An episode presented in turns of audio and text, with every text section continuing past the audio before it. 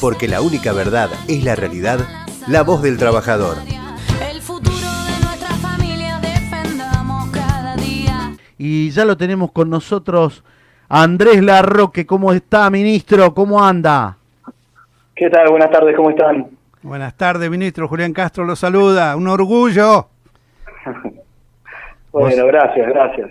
Vos sabés, Andrés, que nosotros recién lo decíamos, qué orgullo es poder tener un ministro militante. ¿Por qué digo militante? Porque te he encontrado en el barro, en el barrio, trabajando, cuando hay un Estado presente.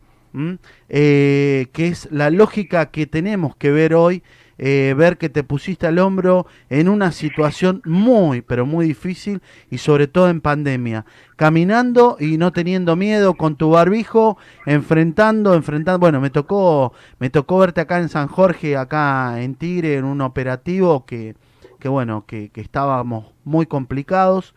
Y, y, bueno, reconocer para mí era muy importante tener esta charla contigo porque desde acá, desde la voz del trabajador, este humilde espacio que, que pensamos, que ideamos para, para poder tener ese canal con los trabajadores, tener un ministro militante y bueno, preguntarte cómo viene la cosa, cómo viene ese laburo, Andrés. Bueno, bueno, muchas gracias por, por la presentación. Eh, la verdad que sí, que, que, hay mucho hay mucho trabajo, en esta provincia hay que reconstruirla, eh, y además en pandemia, eh, esto uno no lo dice para, para quejarse, ni, es que no ni, es que la actitud sea, sea este, lamentarse, sino este, claramente poder tener un, un diagnóstico objetivo de la realidad el Estado provincial eh, presenta muchas incongruencias este, de funcionamiento, muchas dificultades eh, históricas, ¿no? Que, no tienen que ver solamente con, con, el periodo anterior, sino con una acumulación de, de situaciones en materia administrativa que, que, muchas veces burocratizan o dificultan eh, la acción del Estado.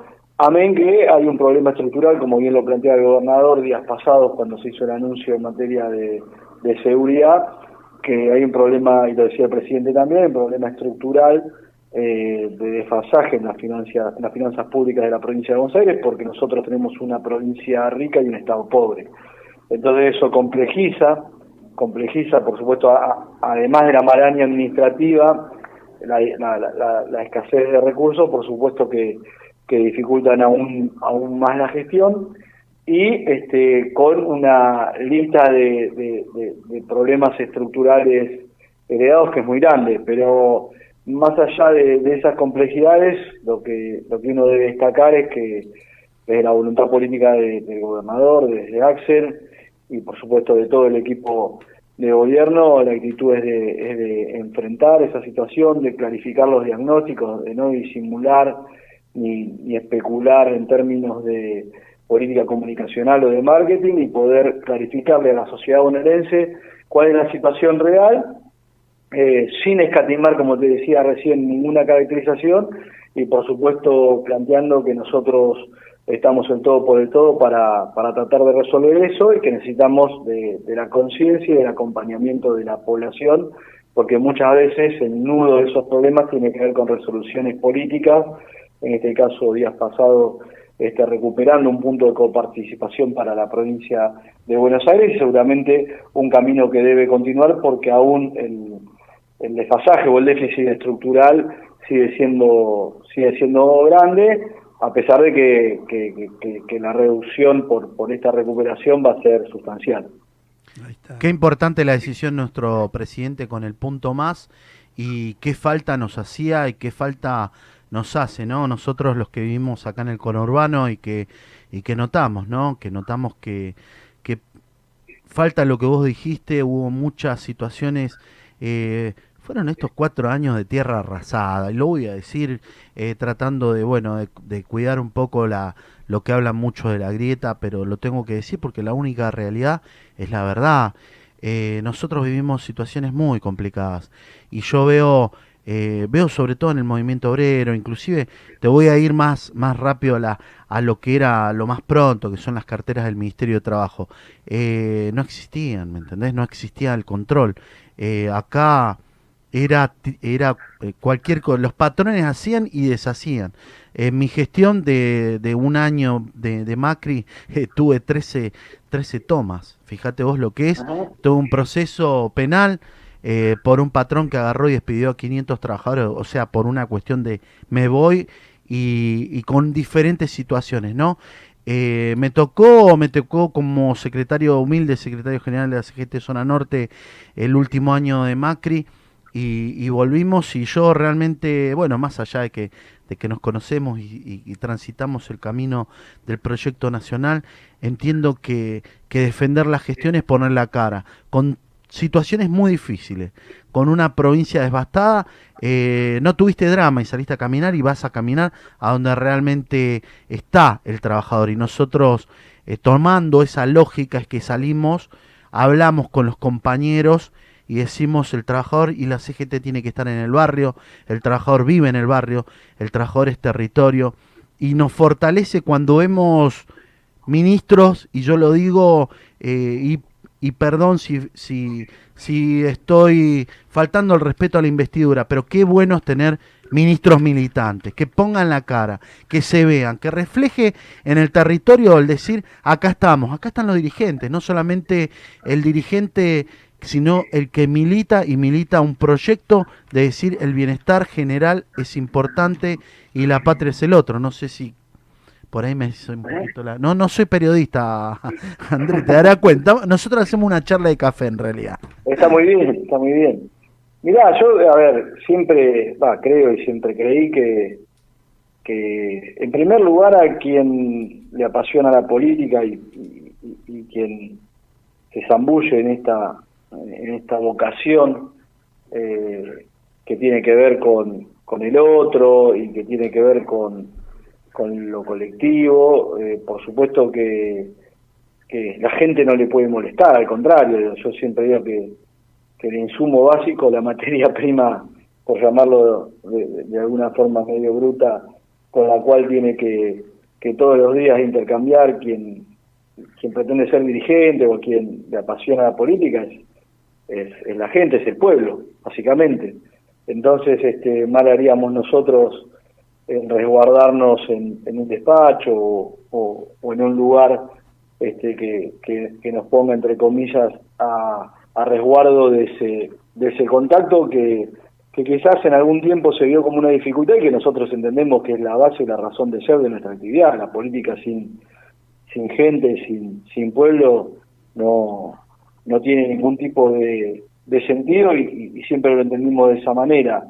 Y como funcionarios eh, tenemos un doble compromiso porque más allá de, la cuestión eh, eh, que tiene que ver con la acción política, somos servidores públicos. Entonces, claramente tenemos que permanentemente poder estar en contacto, poder nutrirnos de las apreciaciones del conjunto de nuestra sociedad y también rendir cuentas. Creo que en ese sentido aquel que tiene una responsabilidad eh, pública tiene que, poder mirar a los ojos a, todos aquellos que, que lo necesitan porque eh, y en una situación como tiene la provincia de Buenos Aires eh, la acción del Estado es, central y prioritaria entonces nosotros tenemos que, que poder mirar a los ojos a todos los bonaerenses a todas las bonaerenses a veces con una respuesta positiva, a veces sin una respuesta definitiva, pero sí con la clara intención de, de, querer resolver los problemas que existen. Entonces, este, mm, lo aprendí desde muy chico en la militancia.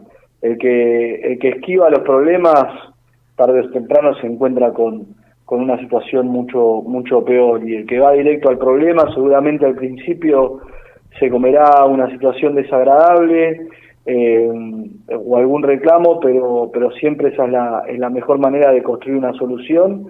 Y a veces cuando hay situaciones donde no hay solución, porque a veces pasa que son situaciones muy complejas y no, no hay una solución inmediata, es nuestro deber estar al lado de la gente, aunque sea para, para darle un abrazo en este momento no se puede, pero para, para poder compartir eh, ese, ese dolor hasta que, hasta que se pueda encontrar una solución y una respuesta. Entonces, esa es la concepción con la cual nos formamos y no la vamos a cambiar ahora. Eso es peronismo, Andrés. Y el peronismo siempre viene para solucionar los problemas que nos dejan el neoliberalismo, la derecha, los saqueadores y todo. Porque mire, es muy difícil el momento que estamos pasando, pero es más difícil porque nos tocó en pandemia. Y tenemos que luchar contra los saqueadores, contra todos los distractores. Y el peronismo tiene eso, el humanismo y ser solidario. Ahí vamos. Totalmente. Vos sabés que nosotros... sí. Sí, sí, te dejo. no, no, por favor, dale. No, yo soy un convencido de que lo mejor que le pasó a este país es el peronismo. Y que creo que tenemos que, defender eso, que inclusive el general Perón no también lo planteaba planteaba el justicialismo en términos doctrinarios como como como una doctrina que está por encima de las identidades partidarias inclusive. Y yo creo que eso muchas veces no se comprende no se comprendió. Y, el justicialismo es una doctrina emanada del seno de nuestro pueblo, es sencilla, es simple eh, y, está gestada por, por, por, el pueblo. Le tocó al general Perón, con su clarividencia, poder enunciarla o darle forma, pero es, un, es algo que anida en el sentimiento popular, en, el propio sentido común de, nuestro pueblo profundo. Y creo que ese es el mejor instrumento que nosotros tenemos eh, para poder alumbrar un futuro de esperanza.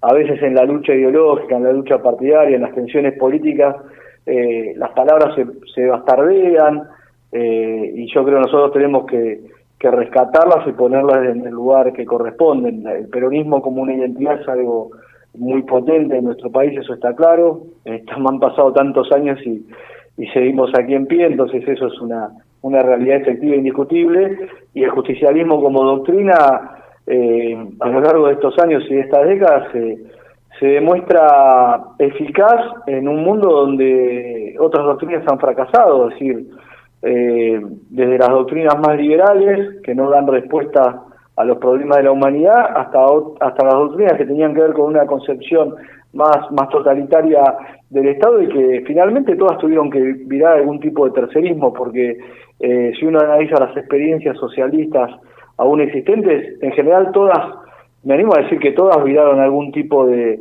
de, tercerismo en, en, materia de, equilibrio entre, entre, por supuesto, el Estado y, y, la sociedad. Entonces, este, nosotros tenemos que sentir ese orgullo y, también con nuestro accionar tenemos que ennoblecer al peronismo y a, y a la doctrina justicialista. Pero también debemos aceptar, Andrés, que el kirchnerismo ha sido la evolución del peronismo, porque el kirchnerismo sin hacer una revolución ha dado vuelta a la historia argentina y ha otorgado derechos casi imposibles. Usted recuerda, eh, ha dado a los niños, a los jóvenes, a los adultos, a todos. Y yo creo que en eso encarna muy bien Cristina, porque Cristina es Eva y un montón de mujeres luchadoras. Entonces, ustedes, como, como toda una, una, dirigencia joven, eh, le han dado al peronismo el enfoque que también se había perdido, producto de los golpes de Estado, producto de los medios, producto de todo ese, ese salvaje medio que hace que a veces olvidemos y destruyen nuestros símbolos. Acá el secretario, cuando encarna el hecho de reconstruir la casa de Gaspar Campos, este, cómo actuaron para destruir los símbolos nuestros y el trabajo que se pone al hombro dejarla tan linda y espero que bueno que algún día nos venga a visitar allí, ¿no? Por supuesto, por supuesto. Eh, no, desde ya, digo, yo considero que Néstor y Cristina son, son los restauradores del peronismo, sin duda. Eh, eso me parece que es que es algo muy muy claro y, y a partir de eso eh, eh, nosotros tenemos una, una posibilidad de, recuperar una, una senda que ya en los años 40, eh, eh, en, plenos, eh, en los albores de, de, lo que iba a ser la Guerra Fría, de posibilitar a Argentina tener una, una posición soberana creativa además este, y muy digna porque había que animarse en aquel tiempo a, a, plantear equilibrios o, o, miradas alternativas a lo que a lo que eran ya las dos, dos superpotencias que se consolidaban en la disputa hegemónica sobre el resto de la humanidad. Y creo que este, por la profundidad filosófica que tiene el justicialismo, eh, obviamente no, no, no, no pierde vigencia ni pierde, ni, pierde actualidad, y sí claramente en términos de acción política, eh, en términos de instrumento político, eh, Néstor y Cristina le devolvieron absoluta este, vitalidad. Eh, lo digo yo que por ahí en, la década del 90, cuando comencé a la militancia, se hacía difícil explicar eh, el tema del peronismo y bueno, y, siempre había dificultades y uno tenía que andar aclarando. Y yo creo que hoy lo lindo es que ya no tenemos que, no hay que aclarar ni, ni, ni, ni hay que subtitular, digamos, las cosas, porque Estoy, tenemos un presidente peronista, una vicepresidenta peronista, un gobernador peronista, es decir, este, pero que no son, no, no, no es de pico, sino que es en los hechos, ¿no? Eh, que, que, es lo importante que también decía Néstor mucho, ¿no? De Perón y Evita hay que acordarse a la hora de gobernar y no tanto recostarse en una liturgia que por ahí no, no iba en el mismo sentido que la acción de gobierno en algunos casos. Entonces me parece que eso sí es muy importante. ¿Y sabe por qué le digo, Andrés, este eh, de lo que ha sido sin hacer revolución el kirchnerismo, pero fíjese lo creativo que se ha sido, porque Axel con un Clio, como decía acá el secretario, pudo vencer todo un aparato y Cristina con un libro. Mire qué creativo. ¿Cómo los vencimos con eso? Entonces, ¿cómo no vamos a vencer? Igual, Julián, esto es una realidad, ¿no? Volvimos y cuando, cuando uno dice volvimos para, para, para ser, para ser mejores. Eh, estábamos con un país en terapia intensiva y nos agarró la pandemia. O sea, hay, que, hay que ser realistas en que fue muy jodido, pero como lo digo y lo voy a defender, y yo eh, de este humilde lugar lo digo porque es la realidad, con un Estado presente. Es importante decir un Estado presente, ¿no? Eh, supo saber en el momento un, un gran un gran capitán de, terribles tormentas como lo fue el flaco. El flaco cuando vino nos dijo vengo a proponerles un sueño, ¿no? Y realmente nos dio dignidad, nos dio dignidad a los trabajadores. Y, y a mí me tocó, bueno, hablar en un momento, bueno, estabas vos, creo, estabas vos en la charla, cuando le dije a, a Máximo la lealtad de vuelta. Y te cuento que yo el, el sábado eh, y un grupo de compañeros eh, vamos a demostrar que la lealtad es de vuelta, eh, cuidándonos con un abrazo simbólico a la Quinta de Olivos, vamos a cantar el himno nacional argentino.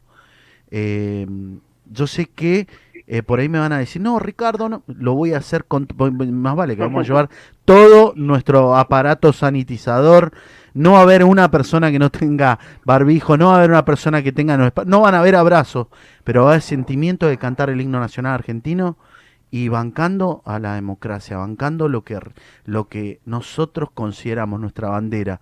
Y yo eh, soy un soldado de este proyecto nacional, lo quiero, lo encarno, yo veo a mi hija, veo a mis hijos y veo a nuestros compañeros que que nos dio dignidad, ¿me entendés? No hubo una sola ley, no hubo una sola ley que fue votada en contra de los trabajadores. Sin embargo, este mentiroso, este mentiroso que dejó el país en llamas, ese mentiroso al otro día que les mintió a los trabajadores, les mintió a los trabajadores, dijo el impuesto al, al, al, trabajo, boqueó con tantas cosas, al único, al único que le que, realmente le dijo la verdad y al otro día le fue y le sacó fue el campo y a los empresarios. Y bueno, y son las cosas que uno por ahí no quiere generar grieta, ¿no? Pero la única verdad es la realidad y hay que defenderla. Y vamos a ponernos y vamos a tratar de estar a la altura de la circunstancia, Andrés. Sí, recuerdo, recuerdo esa reunión. Eh, bueno, fueron tiempos eh, eh, de, gestación del frente de todos, ¿no? De, pelea este, para poder eh, reconstruir la esperanza en la Argentina y con todas las dificultades y tensiones que teníamos, este, ir pudiendo hablar con todos los sectores y en este caso el movimiento obrero que es una parte fundamental, eh, como siempre se dijo, la columna vertebral y recuerdo, recuerdo esa, esa linda charla que tuvimos, que fue sincera, que fue honesta, que fue profunda, eh, y que, y que también tuvo la, fuerza que, tienen las grandes causas, porque me acuerdo que, me acuerdo cómo, cómo se lo dijiste a Máximo, eh, la manera que, inclusive con que lo mirabas este, y el sentimiento, ¿no? Que, también es eh, tan caro a, al peronismo y, a la militancia. La verdad que desde, aquellos tiempos tan complejos, donde no sabíamos si íbamos a poder constituir un frente, donde no sabíamos inclusive las posibilidades que ese frente en términos electorales iba a poder tener, como decía el compañero, no sin, la estructura, este, con, el Clio, con, con el libro de Cristina, con, con, con las redes sociales, porque no teníamos este, dispositivos comunicacionales que acompañaran, este, se pudo dar la batalla y, y creo que bueno se trata de se trata de eso que no, no aflojamos en los momentos más difíciles eh, venimos de una pandemia económica financiera, sin duda, o sea que, que algún, entre, algún training, algún entrenamiento traemos de, de, lo que fueron estos cuatro años y encima nos cayó esto, pero como yo le digo siempre a los compañeros y a las compañeras, ¿viste? también esta es una prueba, eh, nosotros hoy pudiendo afrontar esta situación, estamos generando músculo para, para el día después, que Dios quiera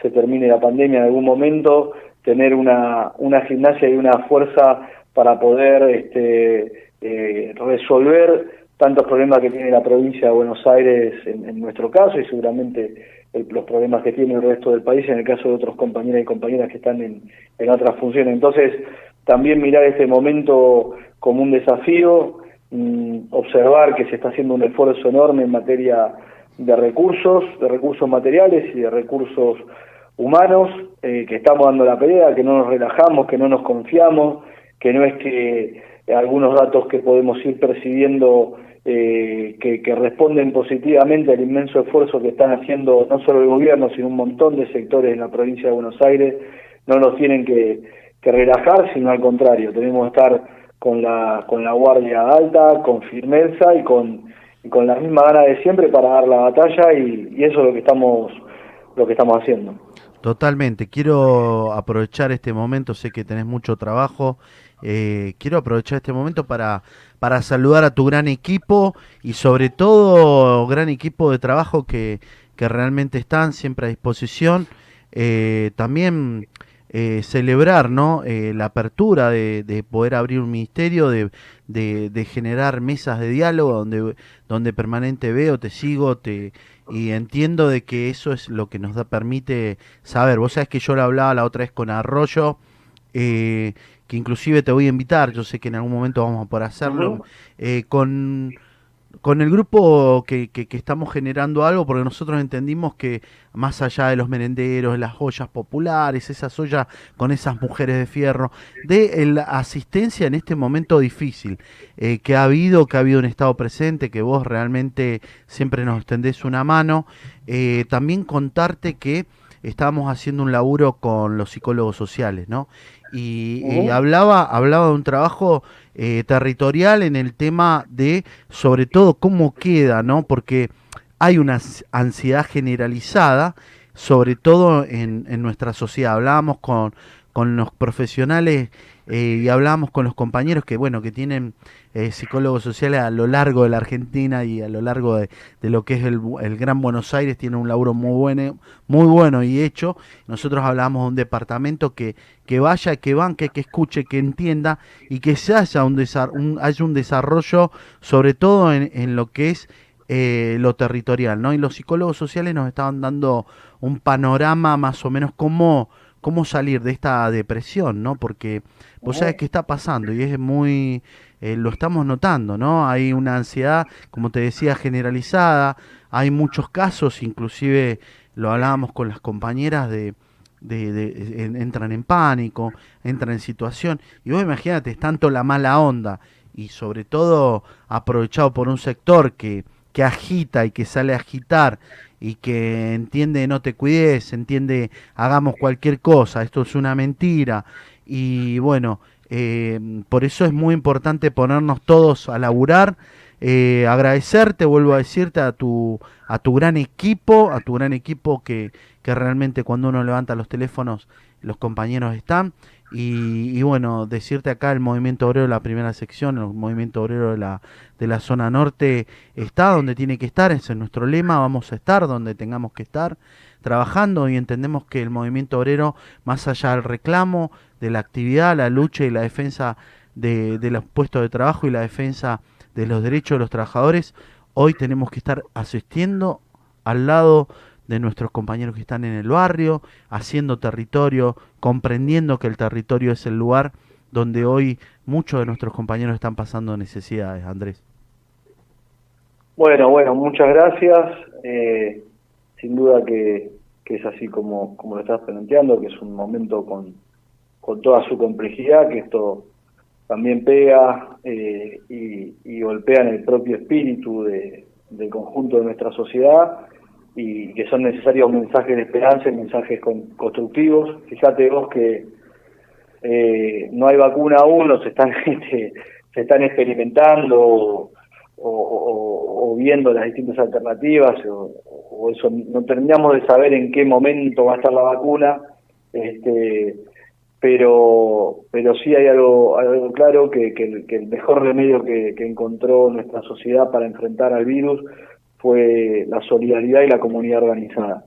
Entonces, mientras se sigue viendo si es la, norteamericana, la china, la rusa o la vacuna que venga y en qué momento va a llegar, este, nosotros tenemos ese lugar de, resguardo que tiene que ver con la posibilidad de construir un mensaje constructivo, edificante, humanista, y esa es la alternativa que tenemos. Así que en el marco, y uno que por ahí tiene una creencia, digo, en el marco de estas dificultades y cuando uno lo analiza desde un punto de vista más filosófico, más este, cercano a la fe, eh, también estas pruebas eh, tienen que ver con que nosotros podamos crecer en términos personales y en términos comunitarios. Eh, la salida fácil siempre va a ser la de escupir el odio y nosotros entendemos que tenemos que ir por un camino quizás más complejo, quizás más difícil, pero finalmente mucho más fructífero, que tiene que ver con, con el de poder mirar a nuestros hermanos y hermanas, eh, entender que, que todos somos parte de esta comunidad, que no puede haber ganadores y perdedores, sino que, que todos tenemos un, destino común que tenemos que, que afrontar solidariamente y con, con un diálogo permanente. Y en eso el movimiento obrero tiene un rol central, no solo en la defensa de los derechos de los trabajadores y las trabajadoras, sino fundamentalmente en el punto más alto que, en el que debe aportar la organización gremial que tiene que ver con, con el diseño de un proyecto de país. Para nosotros y el peronismo siempre fue una tradición y, así lo pensaba general Perón, así lo pensaba Néstor por supuesto y lo piensan Alberto y Cristina hoy. El movimiento obrero es central a la hora de, de pensar eh, el país en su conjunto y no solamente su actividad. Y creo que eh, eso es este, central porque nadie mejor que quienes trabajan para, para pensar un destino común para todos y para todas. Así que desde ya eh, estar a disposición, eh, agradecer la posibilidad de hablar con, con ustedes eh, y decirles que para mí es un orgullo inmenso siempre poder decir que soy amigo de, de los compañeros y compañeras que, son representativos del movimiento obrero organizado. Así que eso, eso para mí es algo importantísimo y, no quería dejar de decirlo. Gracias Andrés, un honor haberte tenido en la voz del trabajador. Te mando un fuerte, fuerte abrazo para vos, para todos los compañeros. Mandale un fuerte saludo a nuestro querido gobernador en su cumpleaños, eh, desde acá de la CGT Zona Norte y bueno, y a Maxi también mandale un saludo. Gracias. Dale, dale. Muchísimas gracias. Hasta luego. Abrazo a disposición. Hasta luego, hasta luego. Porque la única verdad es la realidad la voz del trabajador.